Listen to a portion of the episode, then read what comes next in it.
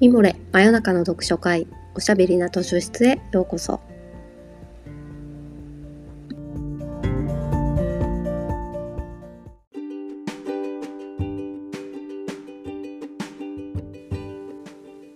こんばんは。講談社ウェブマガジンミモレ編集部のバタヤンこと川端です。おしゃべりな図書室では水曜日の夜にほっとできて明日が楽しみになるをテーマに皆様からのお便りをもとにおすすめの本や漫画、紙フレーズをご紹介します。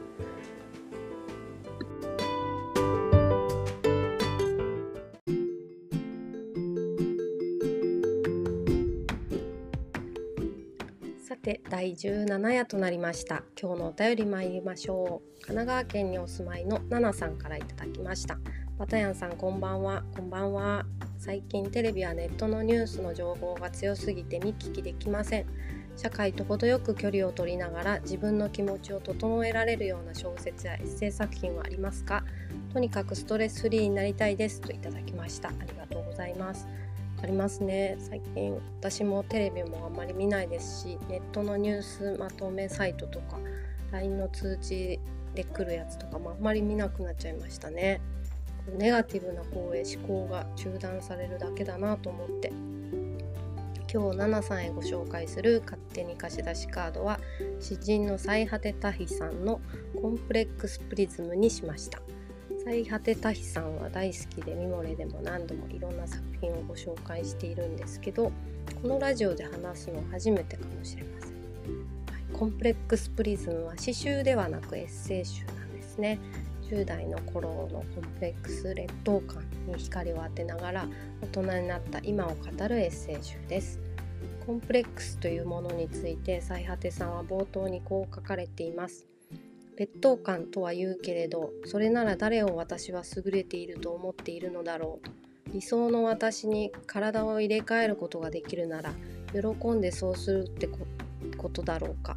劣っていると繰り返し自分を傷つける割に私は私をそのままでどうにか愛そうともしておりそれを許してくれない社会を憎むことだってあった。はい。劣っていると言いながら別に別の誰かになりたいわけじゃないっていうねそう気にしいな自分を愛しているところがあるわけなんですよね。最果てさんっておしゃれもお買い物も大好きなようで私のセンスを試さないでくださいっていう章があるんですけど、まあ、大好きなのでちょっと読みますね。ステッカーを買って MacBook に貼ろうかなんて考え始めたら背中ら辺に汗が出る。あえて片方の袖が長くてあえて片方の肩が出ている服しかも首をこちらから通すこともできるんですという説明を受けながらいろんな着方ができる服というのが本当に怖い恐怖と繰り返し思った。ですごいわかるってちょっと笑っちゃうんですけどそういうことを全然気にせずステッカーとかもらったそばからマックにバンって貼っちゃうタイプの人もいるでしょうし片側だけ服がで肩が出てる服を着ることに何のためらいもない人もきっとたくさんいると思うんですよ。だから流行ってるのか。ねでもいちいち気になっちゃう人もいて、まあ、そういう気になっちゃう自分が嫌いじゃないってことですよね。そこが分かるから愛おしいですよね。その最果てさんの面白さが分かる自分に癒されるみたいな感覚がこの本にはたくさんあって投稿してくださったナナさんのおっしゃる社会と程よく距離を取りながら心を整えたいっていう言葉にとても共感したんですけどそれもそういうことなんですよね私にとってナナさんが言ってることが分かる自分に癒されるみたいなねこのこの本に賢さについて書かれた「私はバカじゃない」っていう章がありましてまたこの話がすごく好きなので今日はここを紙フレーズとしてご紹介したいと思います。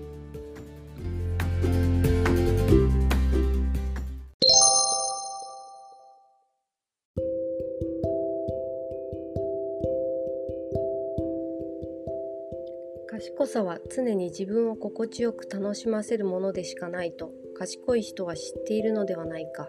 賢さそのものが魅力として映る時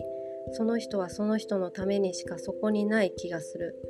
結果としてたとえ世界を大きく変えることになったとしてもその人のきらめきを最前線で感じ取ってその鮮やかに心底しびれているのはその人自身であるはずだ。はいこの章なんですけど賢さは常に社会のために使わなくてもいい。使ってもいいけどその献身をいつも求められる必要はないんじゃないかと。自分の人生のためだけに使っていいわけで無益な賢さがあってもいいって書いてあるんですけど、うん、すごいいいいい話だなと思って。でもそれを読んでちょっと思い出したことがあって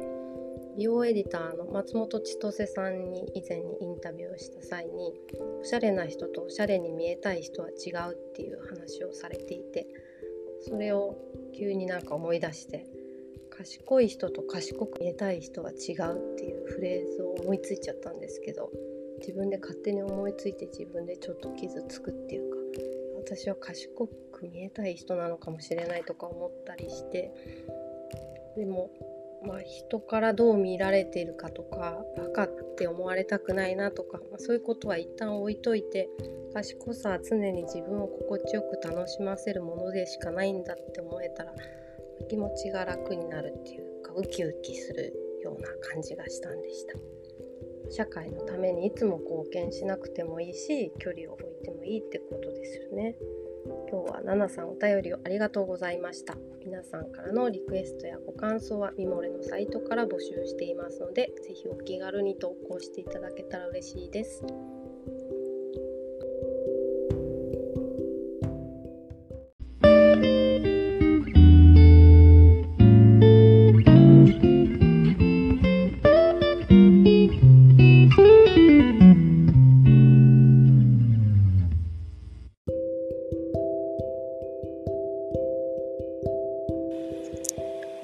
さて、そろそろお時間になってしまいました。